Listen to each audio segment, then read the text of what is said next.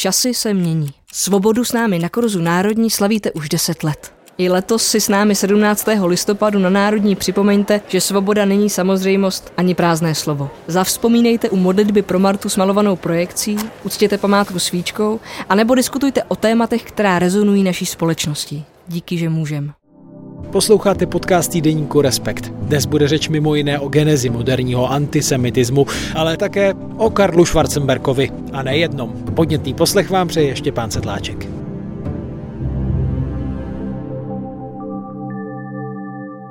Hostem podcastu týdeníku Respekt je literární historik, překladatel a pedagog profesor Martin Seputna, který působí na Fakultě humanitních studií Univerzity Karlovy. Díky za přijetí v tvé úctyhodné knihovně, Martine. Potěšení na mé straně, knihovna je tady od toho. My si budeme tykat, protože se známe řadu let eh, z fakulty. Přeci jen, než bude řeč o Eh, kořenech nebo vývoji českého antisemitismu a filosemitismu, jeho projevech v poslední době, tak bych se tě přeci jen chtěl zeptat na Karla Schwarzenberka, eh, který tedy zemřel 11. listopadu v sobotu ve věku 85 let.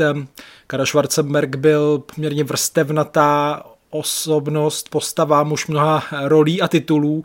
Vím, že tě s ním pojilo, můžeme říct, přátelství. V jistém období jste se eh, výdali pravidelně. Co v něm za tebe česká společnost především ztrácí? Jedno stělesnění svého evropského rozměru.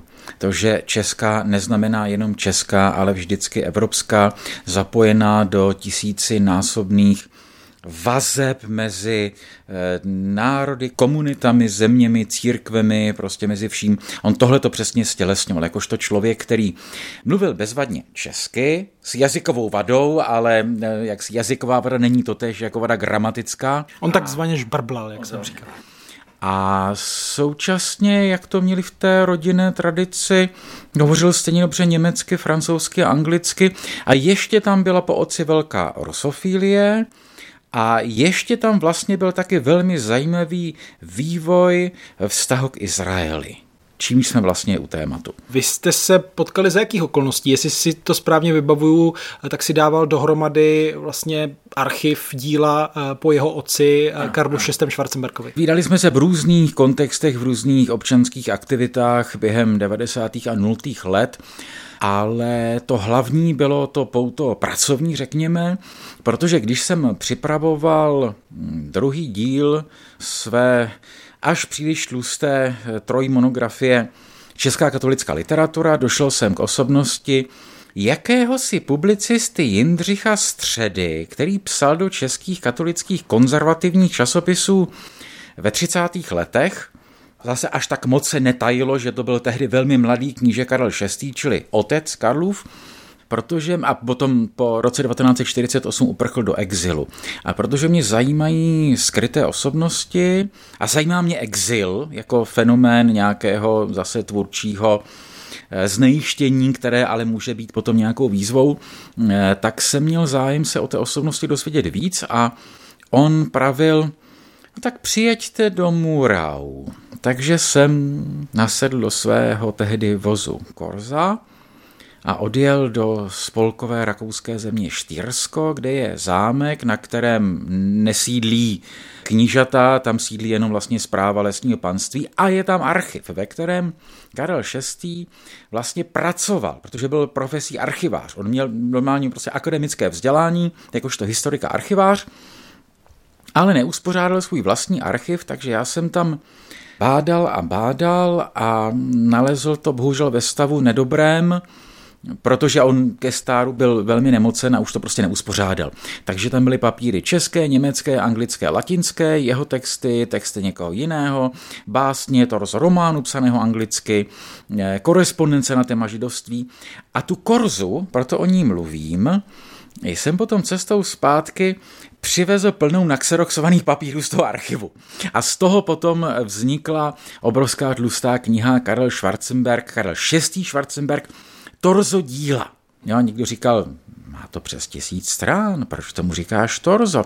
No, protože je to torzo toho, co on vlastně jako napsat a vyjádřit chtěl. On by býval chtěl napsat nějaké úplně jiné české dějiny, ale prostě už se k tomu nedostal, takže to jsou prostě stovky článků a drobností. A ta modrá bychle leží před námi tady na stole, ještě si z ní možná něco ocitujeme. Pojďme k tomu Izraele, který už si zmínil. Ta aktuální situace byla bez pochyb jedna z věcí, kterou Karel Schwarzenberg i na konci života eh, sledoval. Ještě v, jsem četl v polovině října se vlastně o tomhle tématu právě bavil s premiérem Petrem Fialou, když ho navštívil v nemocnici. Eh, on patřil eh, k přátelům, můžeme říct podporovatelům Izraele, ale zároveň nebyl nekritickým podporovatelem, opakovaně kritizoval politiku izraelských vlád, když měl za to, že eh, tedy eh, chtějí uhasit tu naději na dvoustátní eh, řešení izraelsko-palestinského konfliktu, takže na srdci mu ležel i osud palestinců a proto tedy kritizoval tu zvažovanou anexi palestinského území na západním břehu Jordánu, tuším v roce 2020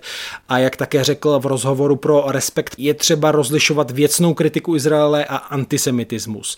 Cituji, můžu kritizovat politiku Izraele, aniž bych byl protižidovský. Stotožňovat tyto dvě věci je izraelská propaganda. Můžu přece být proti politice Babiše nebo Zemana, ale to neznamená, že jsem protičeský. Podle mě je dobré myslet na to, že kritický přítel je upřímnější přítel. Tolik slova Karla Schwarzenberga z roku 2019.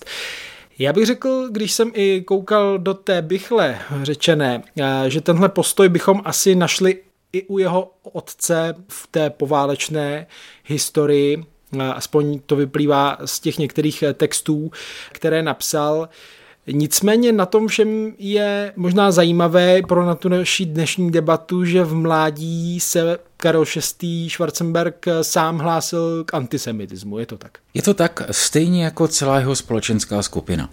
A to je vlastně to, o čem se dnes ve společnosti české aspoň eh, vůbec nemluví. To znamená genealogie českých antisemitismů a filosemitismů. A snad nebude nic proti ničemu, když si tady postěžuji. Já už jsem tohleto téma nabízel. Nikdo o ní neměl zájem. Říkali, to je, to nikoho nezajímá. Já říkám, ne, chceme-li porozumět tomu, proč, stručně řečeno, dnešní pravice stojí na straně Izraele a levice na straně Palestiny? Je to strašně zjednušující samozřejmě, ale z jisté části to tak je opravdu.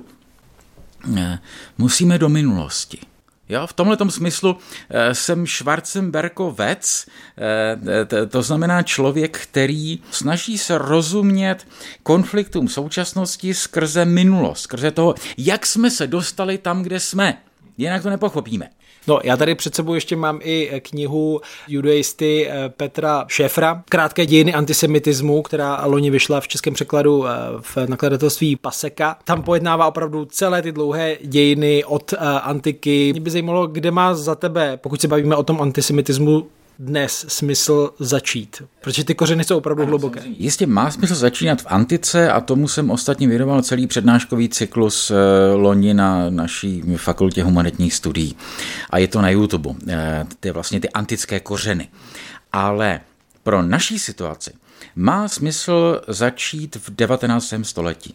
A to proto, že 19. století je dobou emancipace židovství, kdy naprostá většina židů v Evropě získává konečně po staletích jaksi utlačování eh, a ostrakizace eh, občanská práva, někdy rovnou úplně stejná, někdy taková jako částečná, ale během 19. století Velmi zhruba řečeno, se židé stávají plnoprávnými občany. Tohle je jednoznačná tendence. Identifikují se eh, s tou představou národních států, do kterých patří bez ohledu na odlišné náboženství, Čili oni se identifikují prostě židé žijící ve Francii s francouzštinou, s francouzskou kulturou, v Prusku s tím pruským, v Uhrách s tím uherským, čili vlastně stávají se maďarskojazyčnými a tak dále a tak dále. Ta tendence židy zrovnoprávnit souvisí s osvícenstvím a s modernitou.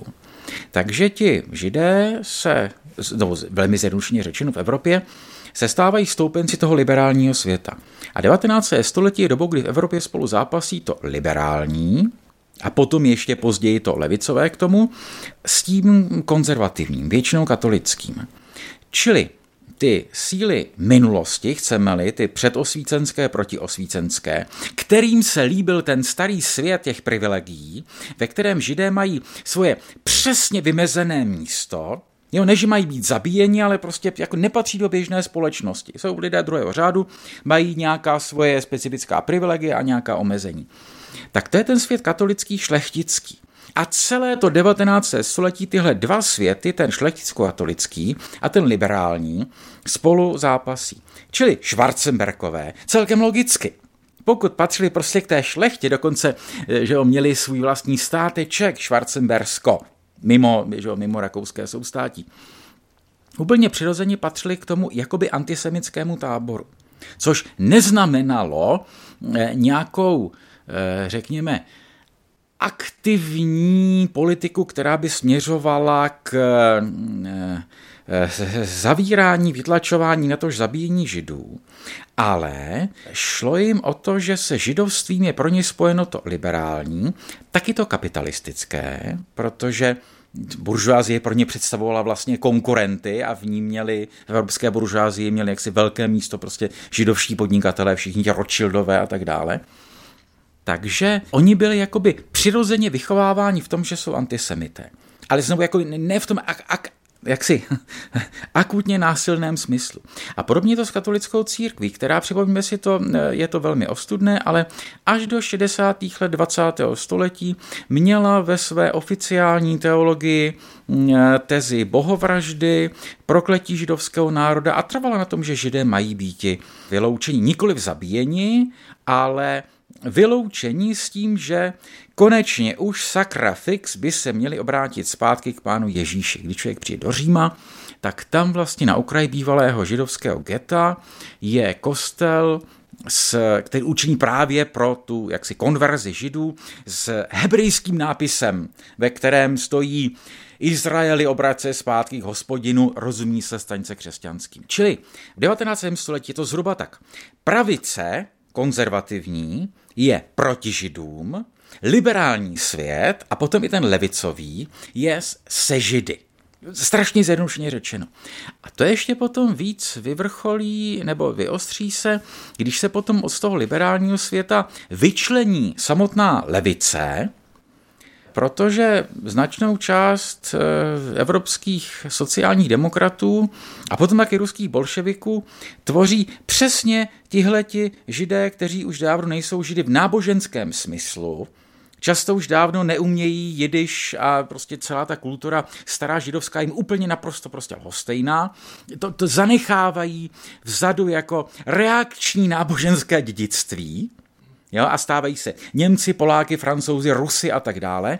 A ti velmi často prostě vedou tu revoluci. Počínaje Rozo Luxemburg, ještě počínaje před ním prostě eh, Frendem Lasalem a eh, Karlem Marxem a eh, v Rusku celou tou plejádou prostě od Trockého po Kameněva a celá, jak se říká, celá Leninova parta, kromě Lenina, byla židovská. Jo, to všechno, prostě Trocký je Bronstein a tak dále.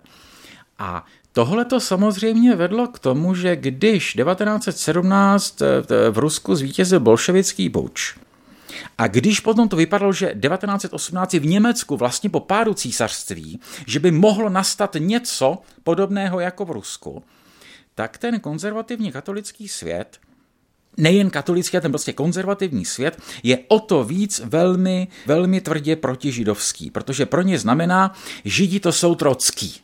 Jo, velmi zjednodušeně řečeno, prostě Židi to je Trocký.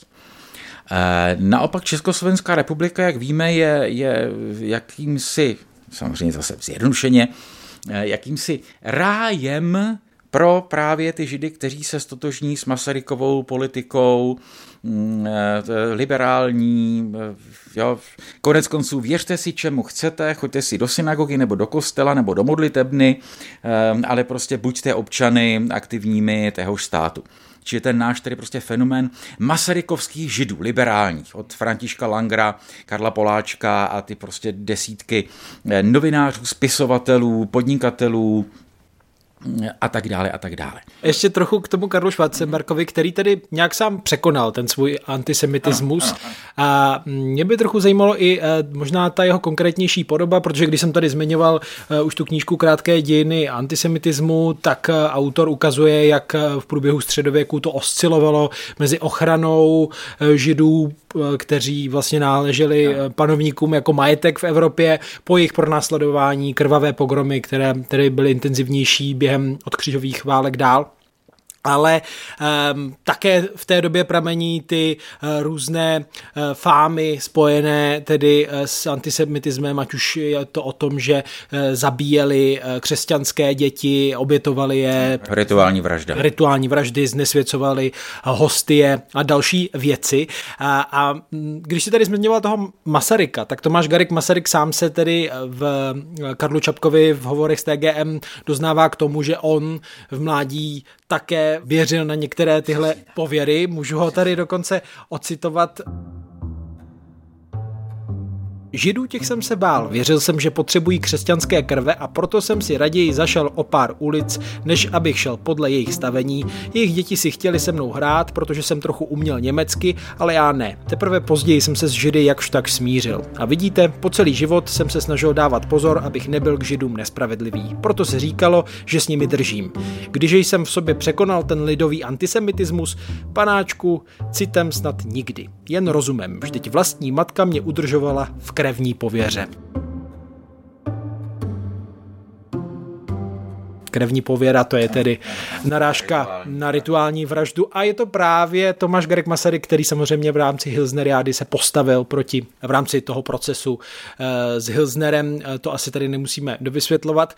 Eh, tak jak to bylo u Karla Schwarzenberga, který je ročník 1911, Tomáš Garek Masaryk 1850, čili to je starší rovina. To je strašně zajímavé pozorovat, protože když člověk čte jeho texty z těch 30. let, které psal zvláště do časopisu Řád, tak on tam prostě sdílí tento postoj své vrstvy, e, to znamená, jaksi ne rituální vraždu, samozřejmě to ne, ale že židé jsou pro ně spojeni prostě s kapitalismem, e, a s liberalismem, čili s tím světem, který on odmítá, a případně ještě s tím komunismem. Jo? Čili za kapitalismus i za komunismus můžou židi. Jo, přestože bychom řekli, že kapitalismus a komunismus jsou protiklady, ale z pozice šlechtice je to obojí špatně a za obojím stojí židé. Za jedním Rothschildové a za druhým tročtí, tak říkajíc. A tam je ale zvláštní věc. On už tehdy, ve 30. letech, podporuje sionismus. A řekl, řekl bychom, jak může antisemita podporovat sionismus? Čili emancipaci židovského ano, národa ano, prostě v politickém jako, slova smyslu. Ano, přesně, přesně jak emancipaci židovského národa a jeho, jeho a vlastně vytvoření toho státu v Palestíně, tehdy britské mandátní.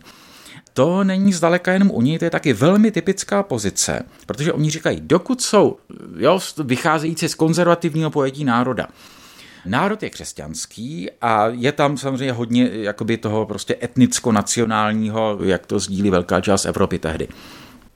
A dokud jsou jaksi židi mezi námi, jsou někým jiným, oni nejsou my.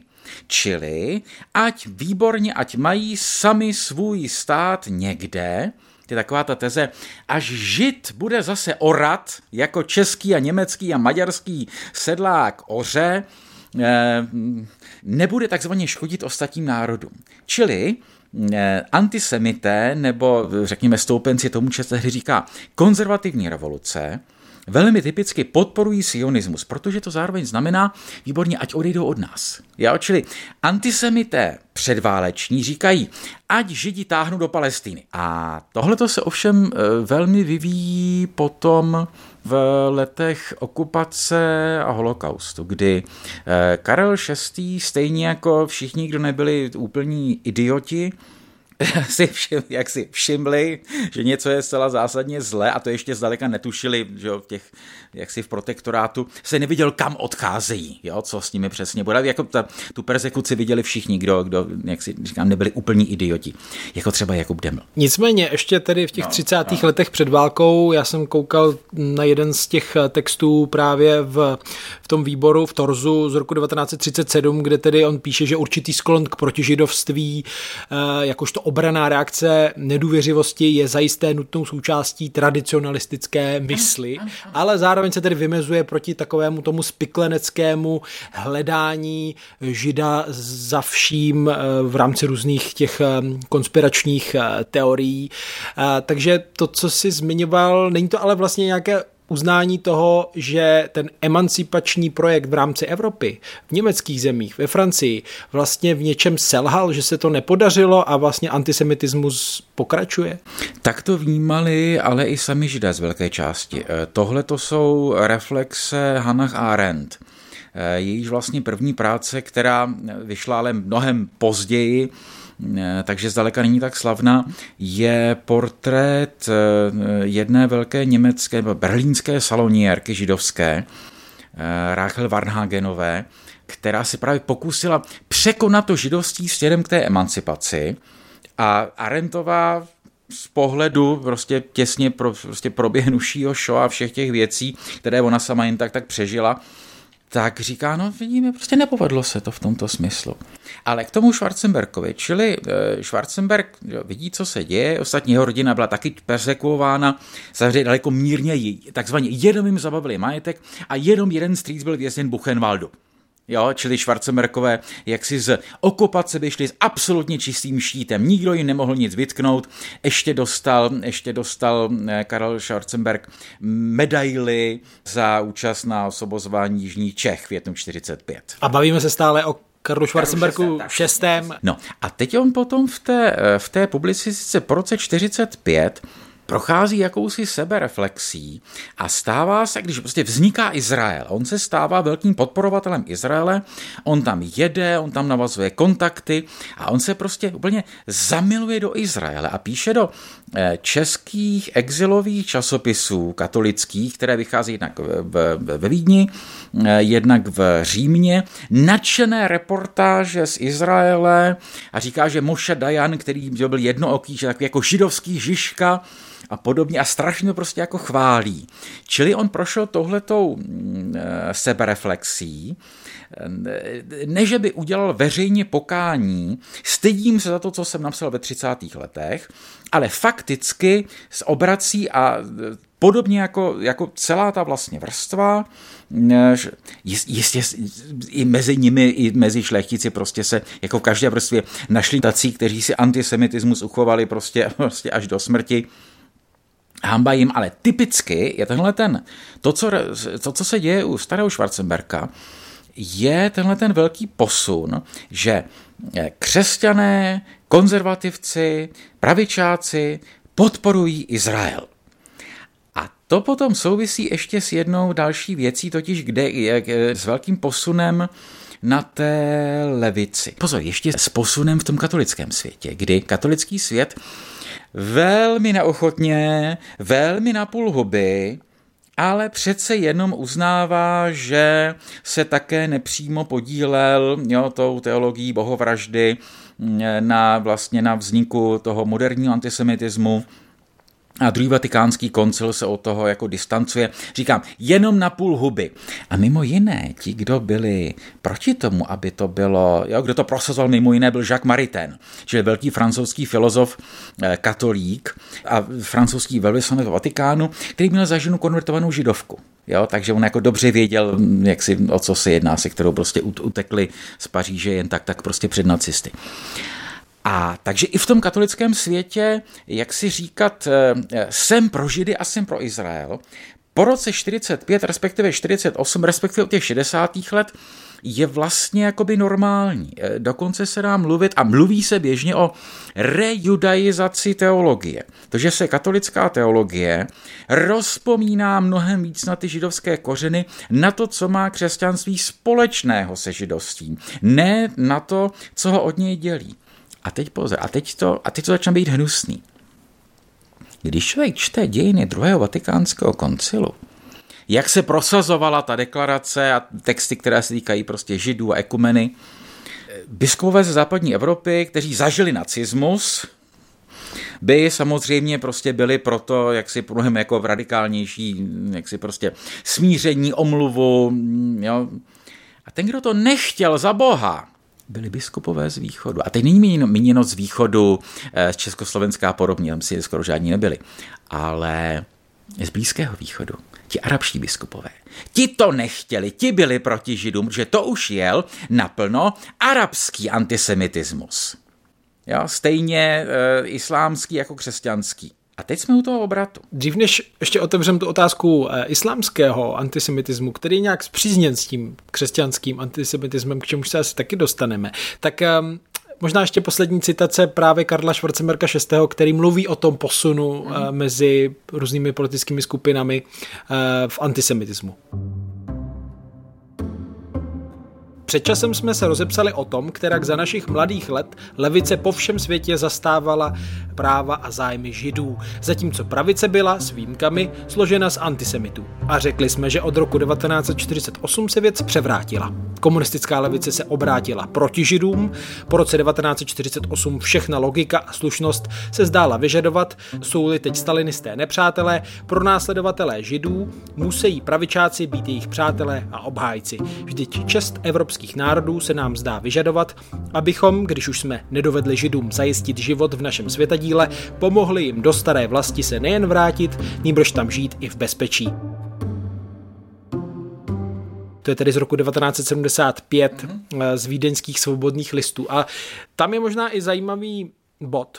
Zmiňuje ty stalinisty, protože eh, Sovětský svaz, jak známo, i skrze Československo podporoval vznik eh, nezávislého Izraele, ale zároveň tedy tam krátce poté došlo k velkým stalinistickým čistkám antisemicky zaměřeným, které asi byly spojené s tím, že řekněme, Kremlu eh, té doby nevyhovovala eh, posilování té židovské identity uvnitř Sovětského svazu, vlastně až po ty nejvyšší elity eh, a, kruhy kolem Stalina. Je to tak? Je to složitější. Je, to, je to složitější. Jak řečeno, Leninova parta byla židovská. Jo, to je ten starý vtip, že kdo je to ten Lenin, to je ten goj, na kterýho je ten Kreml napsaný. Jo. A Kreml ve smyslu krám. A s touhletou partou se nicméně Stalin dostává postupně do konfliktu ve 30. letech, všechny je zlikviduje, Trockého nechá zavraždit prostě až v Mexiku, eh, všechny ostatní, kteří jsou tam po ruce, nechá popravit nebo nějak jinak aspoň prostě vytlačit. Potom vždycky tak jako různě lavíruje, že třeba vznikne židovský antifašistický výbor, eh, za války ale potom se Stalin zase jako špatně vyspí a nechá je všechny postřílet, kromě Ehrenburga eh, a, a tak, jo, čili u, jak zase opět říká Arentova, stalinismus nemá žádnou logiku. V tomto smyslu nacismus je logičtější, ten ví, koho nenávidí, jo, ten ví, koho chce vyvraždit a má to, ano, je strašlivý, ale má to systém. Když to stalinismus nemá žádný systém, tam jak si se prostě ten vládce může kdykoliv říci a teď necháme vyvraždit tuhletu skupinu. Proč? Protože já to tak chci aby se prostě všichni báli. Čili tam nevidíš tu logiku, nebo asi nedá se to zjednodušit tak, že šlo o to, eh, pozor, tady se nám někdo identifikuje s cizím státem a je to jakoby bezpečné pro soudržnost. Tam je mezikrok. Tam je mezikrok. A to je, to je ten samotný vznik Izraele, kdy eh, na vzniku Izraele v té první fázi se z největší části podílejí židé z východní Evropy. To znamená ti, kteří žili na území obrovské řeči pospolité, čili pozdějšího Polska, Litvy, Běloruska, Ukrajiny, když se člověk dívá na to, kde se narodila eh, Golda Meirová a Chaim Weizmann a všichni prostě jako představitelé Izrael, té jaksi zakladatelské generace Izraele 50. 60. let, no tak je to prostě Polsko, Litva, Bělorusko, Ukrajina, Ukrajina, Bělorusko, Litva, Polsko a pořád dokola, naprostou většinou. No protože taky utíkali před eh, pogromy. Přesně tak, ano, ano, ano. Ti, prostě ti šťastnější z nich prostě utekli včas. A to byli lidé, kteří byli z velké části levicově zaměření. To nebyli náboženští židé. Těch náboženských židů v Izraeli v tom prvním Jišuvu, eh, čili v té první vstě osídlení, bylo strašně málo. Jo, až, až vlastně v Jeruzalémě jsem narazil na osobnost Rava Kuka, což byl první, eh, první aškenáský hlavní rabi Izraele, který jako jeden z mála ortodoxních rabínů, ještě prostě za starého Ruska, odešel do Izraele a řekl, ano, může se to. Já jako rabín říkám, můžeme to udělat, ačkoliv Mesiáš ještě nepřišel. Jo, ale naprostá většina rabín říkala, ne, ne, ne, ne, ne, my tady budeme jako sedět a čekat, až přijde Mesiáš, protože tak to má být. A ti levicoví utíkali. A utíkali mimo jiné s tím, že vlastně tam chtějí založit socialistický stát. Kibuc, když říkáme kibuc, no ale to je přece to známe tady u nás, to je jednotné zemědělské družstvo. To je prostě komuna, to je socialistický experiment. A ten raný Izrael je skutečně ještě před takovým vyhlášením státu Izrael, je prostě velmi levicový a toto spojení prostě židé, levice, židé, komunismus, Izrael jakožto socialistický experiment, to je prostě zcela běžné. A to, že mm, i ti českoslovenští komunisté to podporují, tak to není jenom proto, že je to ta parta kolem Slánského, která sama je židovská a tedy má na to genetické vazby, ale je to proto, že doufají, že Izrael bude socialistický stát, sovětský satelit na Blízkém východě. O to jde. To je jádro věci. Oni to podporují, protože si, že prostě přirozeně si říkají výborně a to bude další sovětský satelit.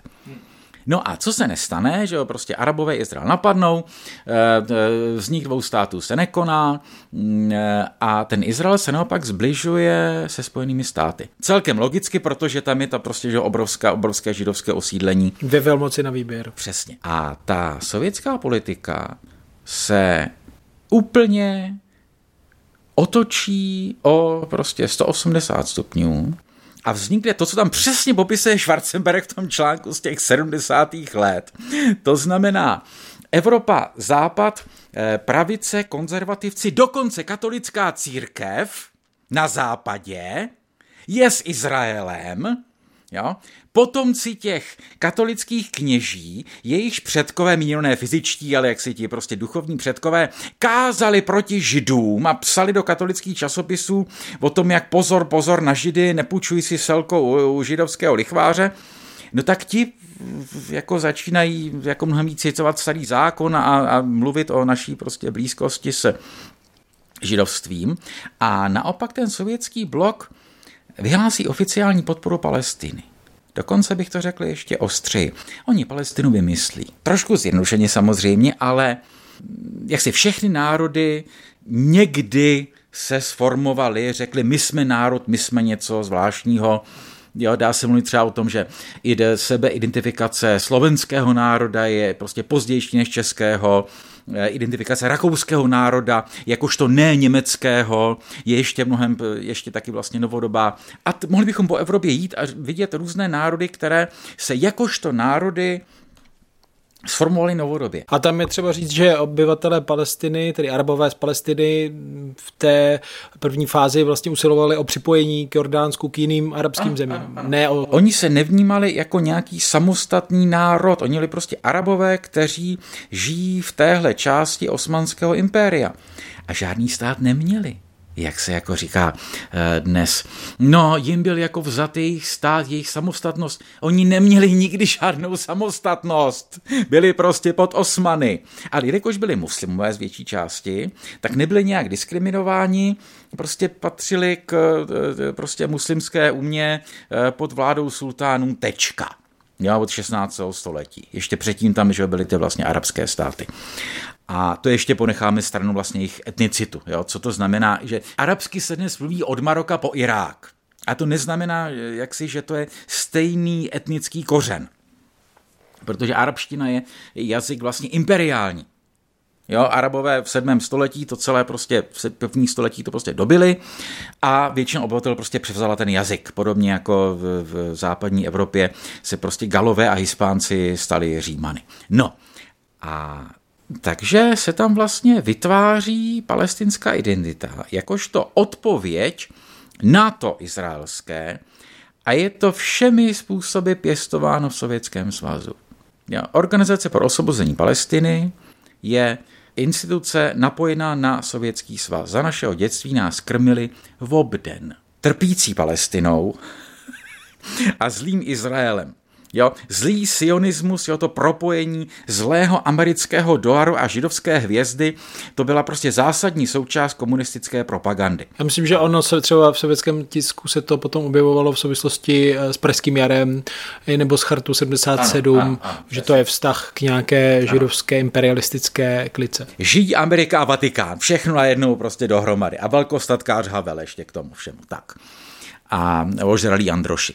No, čili Eh, naše generace, jo, já jsem ročník 68, vyrůstala v tom, že Palestina je s Ruskem, Rusko je s Palestinou, Izrael se podporovat nesmí, o to víc nás zajímá, jo? o to víc prostě se naše generace zajímala, o nebo aspoň ti, co se jako zajímali v nějaké intelektuální věci, o Izrael, o hebrejštinu, o židovství, o ty vlastně zakázané, nepřítomné židovské dějiny Čech, jo? o ty, o ty prostě hřbitovy, o, i o toho blbého kavku, který už je dneska, dneska turistický artefakt.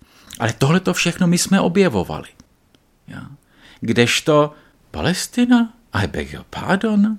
Eh, nedávno jeden velmi šikovný palestinský propagandista vyprávěl o tom, jak se dostal do Čech a tak jako celkem bezvlastně zmiňoval, že jeho předkové se sem dostali v rámci e, nějakých akcí Mezinárodního svazu studentstva. Hej, Mezinárodní svaz studentstva byla e, vlivová organizace Sovětského svazu pro školení elitních špionů e, a proruských skupin v rámci třetího světa. A když někdo tohleto řekne, no my jsme sem přišli skrze svaz studentstva, jo, to znamená, že to byly jaksi prostě ty jako nejvybranější ruské komunistické elity prolezlé špiony. Tohle.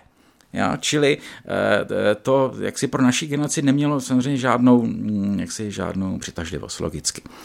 A jak si tenhle vztah, který jsi teď popsal, eh, jak byly jako jasně vymezené ty pozice mm-hmm. za minulého režimu v rámci těch dvou bloků, propsal do té situace teď, kdy to je nepoměrně složitější a nejsou tady žádné jednoznačné dva bloky. A stejně občas máš pocit, jako kdyby byly.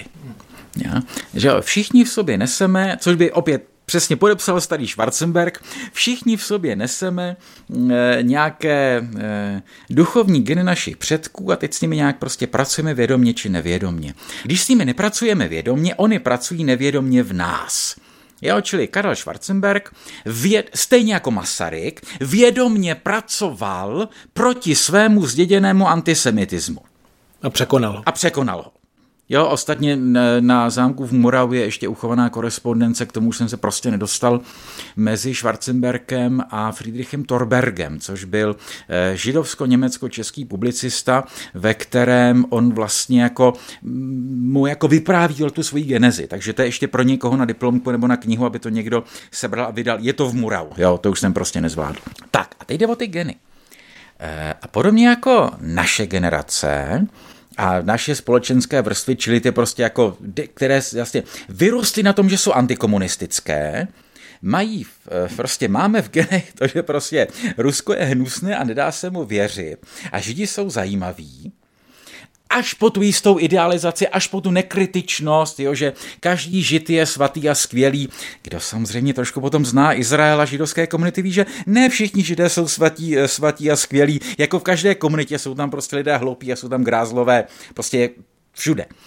Tak eh, v duchovních genech české levice je láska k Rusku a láska k Palestíně. A já to poznávám znova se, a znova se s tím jako setkávám u svých levicových přátel, kteří jsou plus minus mojí generace nebo něco mladší, mm, se kterými se na něčem shodnem a kteří mají nebo donedávna měli prostě ruský king. To je slang dnešní mládeže. King, jo, to znamená nějaká jako iracionální záliba v něčem, trošku úchylka, jo, že jako na něčem ujíždíš. Jo. King je něco jako, že prostě nosíš psí masku. Říkám to záměrně takhle jako, jo, prostě ruský king, jakási jako vášeň pro to ruské, přestože racionálně věděli, jako jaké všechny hrůzy se tam děly a že nás okupovali a podobně, ale pořád, že kde si v počátku ta revoluce vlastně byla dobrá, že aspoň těch prvních pár let, že ten Lenin přece nebyl tak jako hroznej, takové to, nemůžete srovnávat komunismus a nacismus, a plyne z toho, nebo donedávna ještě plynulo takovéto podceňování Ukrajiny. Jo? To přejímání ruské imperiální optiky. U lidí velmi vzdělaných, ale to, že Ukrajina tak nějak, to prostě patří tam. A pořád snaha to nějak jako omlouvat.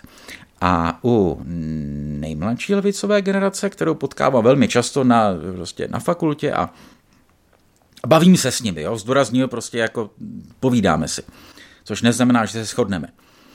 Tenhle ten king už nemají, protože oni už vyrostli v době, kdy Rusko už pro ně nemá nic přitažlivého, nic levicového. Ruské už je jenom klerikální, militaristický, imperialistický stát, ve kterém občas nějaký levicový intelektuál nebo aktivista je obvykle zavřený. Jo, čili eh, to je jako pozitivní posun. Myslím, že současní 20-letí levičáci už nemají ruský king. Jo, už je to prostě, Rusko už je prostě pro ně už jako jenom Putin, eh, Myslím, že symbolicky, že tam tím přelomem byly proces, byl ten proces Pussy Riot. Jo. A pak samozřejmě prostě vpád na Ukrajinu. A pak je palestinský king. A ten trvá, protože opět eh, od holokaustu už je to dávno, od doby, kdy Izrael byl, byl jaksi zakázaný, Izrael byl fuj a musel se objevovat, už je to dávno, kdy Kafka a Weiner a Langer se musel objevovat, už je to dávno, všude je to tady jakoby kmání, takže oni už vyrostli v tom, že Izrael je etablovaný suverénní stát, eh, eh, propojený se spojenými státy a opět levičáci mají v duchovních genech to, že nemají rádi spojené státy a naopak prostě vyrůstají s tím, že přece Palestina je ta utlačovaná, která existuje, je ne, jaksi nepopiratelná, nespochybnitelná, já už se neřeší geneze toho národa, řeknu prostě Palestina tady jako je a někdo ji okupuje, aniž by se moc řešilo jako kdy, co, proč, kde, jaká Palestina vznikla, jaká palestinská identita. E, a je to dnes... To se no. dá, že, to se no. dá, že opřít to nějaká usnesení eh, OSN, že prostě je tady nějaká byla tady nějaká schoda na tom dvoustátním řešení, ke kterému ano. se má dojít. Ano, které Arabové odmítli prostě. Jo. A ta láska k Palestině je něco jako součást komunitní identity.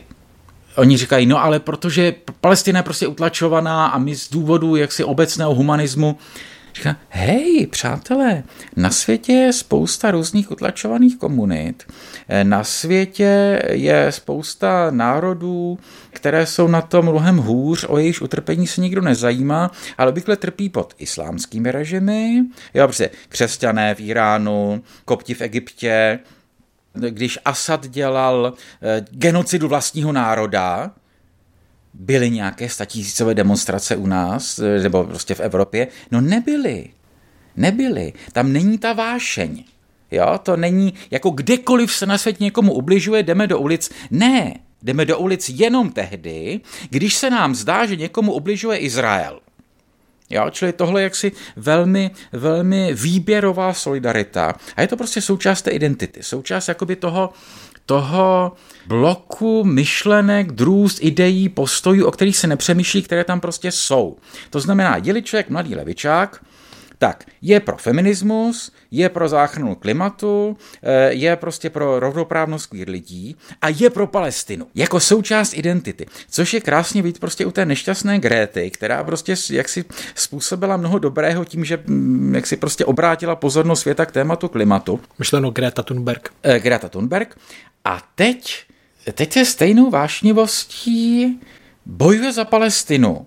A dokonce to spojuje. Jo? Teď před několik dní předtím, co natáčíme, byl incident, kdy byla nějaká konference o klimatu a ona tam prostě přivedla palestinské aktivisty a jeden člověk řekl, moment, my jsme přišli tady na téma klimatu, ne téma Palestiny. Ale v tom komunitním pojetí toho souboru hodnot se o tom vlastně nepřemýšlí. A to je prostě strašně špatně. Tohle No a když je řeč tedy o dění i na fakultě, ty si tento týden spolu s dalšími akademiky podepsal tu výzvu proti šíření no. antisemitismu. Eh, to je dopis, eh, jehož autory jsou tedy David Jan Novotný z Fakulty sociálních věd Univerzity Karlovy a Věra Tidlitátová z Filozofické fakulty Západočeské univerzity. Co tebe konkrétně k tomu vedlo, čeho jsi všiml, co jsi řekl, tady Čiše přetekla? Takhle, to, co bylo u nás na fakultě, byla v úzovkách jenom drobnost. To znamená eh, na záchodcích nápis Stop sionistické genocidě. Jak si Pokus dobít gazu v době, kdy natáčíme, zatím prostě pokus dobít gazu, ne, je válka, ale není to genocida. Genocida je prostě termín, který znamená něco úplně jiného. Tvrdí někdo, že Izraelci chtějí jaksi vyvraždit palestince, asi těžko. A e, ten termín sionistický je taky potom používán vlastně v tom, jaksi, podobně jako, jaksi, krycí název pro antisemitismus. Já, já nejsem proti židům, já jsem jenom proti sionismu. No ale to je úplně stejné, jako, jako se ve stalinských procesech proti slánskému používal termín kosmopolitismus. Jo, to jsou ty prostě hezké krycí termíny. A je pod tím prostě, čili ano v vozokách jakoby jenom jenom tenhle ten nápis na záchodcích, ale e, vím, že na, na, a samozřejmě prostě jaksi vášnivé hádky mezi studenty, ale takhle, hádky jsou v pořádku. Jo, to, že pokud, pokud lidé se u toho nezabijou a vedou spor, to je to, co akademici mají ale... No pokud vím, tak tam šlo snad i o nějaké strhávání plakátů, které připomínaly oběti ze 7. října. Tak, což nebylo u nás na fakultě. To je dění v českých zemích a byl článek o tom, eh, že na lékařských fakultách, kde je spousta studentů z Izraele i z islámských zemí, jako tohle se skutečně děje. A samozřejmě u nás je to jenom maličkost v uvozovkách oproti tomu dění na amerických univerzitách jo, kde skutečně prostě čteme, jak se prostě vyhrožuje židovským studentům, fyzicky jsou napadáni, jo, kdy prostě se objevují e, židovské hvězdy a hákové kříže dohromady, jo, taky velká legrace. Takže to je potom skutečně už ten, ten jaksi vracející se, eh, jaksi velmi tvrdý antisemitismus, který se ale znovu říká prostě, a my nejsme proti židům, my jsme jenom proti agresivní politice Izraele. Ale to je prostě úplně totéž, jako, jako za starý času se řeklo, no my nejsme úplně proti všem židům, my nechceme všechny židy vyvraždit, my jsme jenom proti světovému židovskému spiknutí a židovskému kapitálu, lomeno židovské světové revoluci, lomeno židovskému vlivu. Výsledek je prostě úplně stejný. A tady, tady prostě Němci mají to heslo prostě nie wieder. Jo, prostě jako nikdy víc tohleto, jako tohleto prostě strašně smrdí. Tohleto je jako nej, největší, mm, když se prostě tohleto nechá být, eh, tak se řítíme do nějakého strašlivého průšvihu. Přidám citaci z té knihy Krátké dějiny antisemitismu, o které jsme se už bavili. Odůvodněná kritika státu Izrael je jistě legitimní a potřebná a nelze ji označovat za antisemickou a tak izraelskou vládní politiku vůči kritice imunizovat. To ovšem neznamená, že je legitimní jakákoliv kritika státu Izrael. Existují hranice a červené linie, jejichž překročením se stává kritika Izraele jednoznačně antisemickou a sama se mění v antisemitismus. Tato hranice je nepochybně překročena tehdy, kdy je spolu se státem Izrael zároveň napadeno židovstvo jako takové, to znamená, židům podle starých známých antisemických stereotypů jako nenávist k ostatním lidem, bezúzdná touha po světovládě, nyní ve formě imperialismu, hospodářské vykořišťování ostatních národů, odpíráno právo na národní sebeurčení a hrozí se jim zničením, nebo jestliže se aktivně provádí, nyní ve formě vymazání Izraele z mapy Blízkého východu. Právem se řeklo, že stát Izrael je jediná účinná životní pojistka židů na celém světě. Jedině on je otevřený všem židům, ať žijí kdekoliv a může zaručit jejich přežití, pokud jsou někde ve světě pro následování a ohrožování na životě, zatímco ostatní státy tomu více nebo méně nečinně přihlížejí.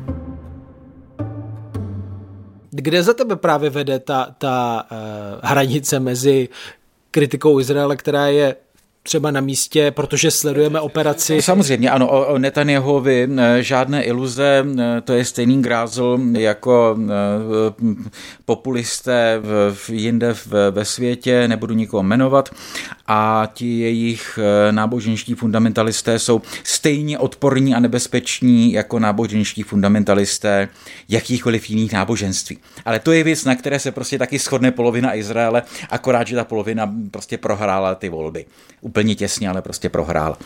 Eh, takže ano, jo, prostě Netanyahu prostě má být, jakmile bude po válce, eh, sesazen a zavřen A rozdíl mezi Izraelem a těmi všemi státy okolo je v tom, že tam budou regulární volby a premiér se stane bývalým premiérem a může být zavřen, protože takhle fungují demokratické státy. Když to ty okolní státy nikdy žádné volby neměly, respektive jenom jedny, ve kterých vyhrál Hamas v Gaze. Jo? A to je opravdu to jako absurdní koalice západní levice a islamistů. Jo? Ti lidé, kteří jinak nemají vůbec nic společného. Jo, prostě lidé, prostě iránský režim, čili je to jako nejšílenější, co si představujeme, potlačující práva žen a, a prostě úplně všechno, co, co jak si, jo, Irán by měl být jako vyvoleným nepřítelem evropské levice, ne, proti Iránu se neprotestuje, takže koalice prostě Iránu a, jak, a jiných islamistů, a, a západní levice, která má jenom toto jediné společné téma, to jest e, e, Palestinu a její takzvané osvobození, otázka opět jako co se tím míní. From the river to the sea je mi líto, znamená vymazání Izraele z mapy, čili genocidu židů. Toto je volání po genocidě v pravém slova smyslu. Nicméně, když se podívám po tom českém veřejném prostoru a tomu, co se dělo po 7. Eh, říjnu, kdy tedy bylo zmasakrováno více než eh, tisíc lidí na jihu Izraele, většinou šlo o civilisty, teroristy z Hamásu, Následně tedy sledujeme tu uh, izraelskou operaci, kde bez pochyb eh, zemřeli tisíce lidí, včetně mnoha dětí, civilistů. A v tom českém veřejném prostoru taky samozřejmě zaznívaly dehumanizující eh, výroky mířené proti palestincům, uplatňování vlastně principu kolektivní viny a kladení rovnítko mezi teroristy Hamásu a všemi palestinci, miliony lidí, kteří tedy žijí v poměr, na poměrně malém území Gazy a nemají úplně eh, kam uniknout, tak není vlastně na místě nějaká výzva v tomhle směru? nebo Jaká výzva teď? Výzva proti šíření islamofobie. Eh, v době, kdy Evropou a Amerikou pochodují statisícové davy, které volají zničit Izrael, a Židi fuj, mm, řekl bych, že je tady poněkud jiný akutní problém jako zásadní problém, ke kterému došlo. Slepota eh, české evropské levice, která si prostě idealizuje Palestinu. Jo, zatímco kritika Izraele ano, a přátelé Izraele, kteří nejsou magoři, vidí slabé a problémové stránky Izraele a říkají ano, jednou z výzev je, že Izrael, až tuhle válku s pomocí boží vyhraje, se musí vnitřně reformovat aby se v ním prostě arabové cítili lépe. A na druhé straně je absolutní absence kritiky Palestiny ze strany přátel Palestiny. Tam je jenom prostě propagandistická mašinérie. Palestina trpí, Palestina trpí, Palestina trpí. O tom islamismu se tam nemluví. Eh, jo, prostě o tom jako, tam jako úplně chybí jakákoliv sebereflexe. A typicky, když se, když se eh, říká, že no, Židi mají svoji lobby, kterou prosazují po světě, palestinská propagační lobby je nekonečně úspěšnější. Jo, prostě šíří obraz národa, který je odvěký, nevinný, nikomu nic zlého neudělal a trpí a nesmí se kritizovat, protože trpí. To je prostě zcela absurdní dvojí metr, který je tady, eh, který je tady eh, kladen. Jo? Izraeli se může vytknout úplně všechno, tak je to demokratická společnost, takže ovšem se ví. Když tam prostě stane průšvih, ví se to. Jo, jsou tam okamžitě prostě nezávislí novináři, protože Izrael je prostě plný, Izrael je prostě veřejný prostor, kdežto o jaksi veřejném dění e, na palestinských územích a obecně v arabských státech se moc nedozvím, protože tam jaksi není demokracie, nejsou volby, není nezávislý tisk, ale tohle to naší levici vůbec nevzrušuje. To jim úplně lhostejné. Jo, prostě Palestina trpí, Izrael utlačuje, tečka. Takže prostě Greta Thunberg a Ayatollah Chamenei. V konečném důsledku je to tahle ta aliance. Ty jsi v Izraeli na Blízkém východě opakovaně byl, tak... Eh, Systematicky jsem se snažil eh, právě v době té migrační krize, kdy tady o islámu všichni něco říkali a já jsem odmítal mluvit do médií s tím, já o tom vím málo a místo toho jsem tam jezdil. Takže jsem asi deset islámských zemí eh, viděl na vlastní oči. A Izrael pochopitelně. Ta místa spojená eh, s třemi světovými náboženstvími. A teď, když se koukáš na ty události, to, co se v Izraeli děje, tak co si říkáš? I po tom všem, co jsem viděl. Nechci říkat žádný soud o islámských zemích, protože pořád moje znalosti jsou jaksi velmi malé, arabsky neumím, ale znovu a znovu se prostě utvrzuji ve své naději, že Izrael má dobrý kořen a samozřejmě eh, jako má své strašné problémy, ale on je schopen reformy, protože židovská tradice je tradice neustálého sebereformování, sebepromýšlení toho, eh, kde jsme, kdo jsme, co děláme. Eh, jo, stále jsme si vědomi těch kořenů, ale zároveň Prostě jsme schopni sebe kritiky. A tohle je jedna z věcí, prostě pro kterou jako stále na Izrael sázím, že, eh, že prostě Izrael to zvládne. A že dokáže nějak reflektovat to, co se stalo právě za té poslední vlády Benjamina Netanyahu. Přes to všechno, přes Netanyahu a přes prostě politický vliv Charedim mám stále důvěru v Izrael, že Izrael to zvládne. Dodává Martin C. Putna. Díky za rozhovor. Díky za dialog. Díky, že nás posloucháte, věnujete pozornosti deníku Respekt i našemu podcastu, který vzniká díky předplatitelům a předplatitelkám Respektu. Aktuálně také můžete podpořit nový osamostatněný Respekt v rámci naší crowdfundingové kampaně. Naslyšenou si těší Štěpán Sedláček.